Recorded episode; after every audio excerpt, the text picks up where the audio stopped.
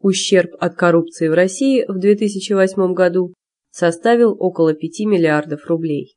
Такую информацию опубликовала Генеральная прокуратура Российской Федерации в среду 25 февраля. Генеральный прокурор России Юрий Чайка сообщил репортерам, что в результате прокурорских проверок в 2008 году было возбуждено почти 9 тысяч уголовных дел о коррупции. По его словам, в 2008 году обвинения в коррупции предъявили почти 11 тысячам человек.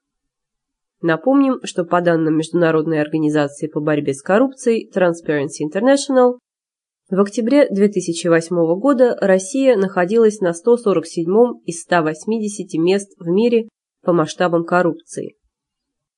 Вместе с Россией на 147 месте находятся Кения, Сирия и Бангладеш.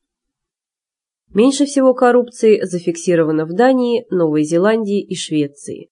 А самыми коррумпированными странами оказались Сомали, Ирак и Мьянма.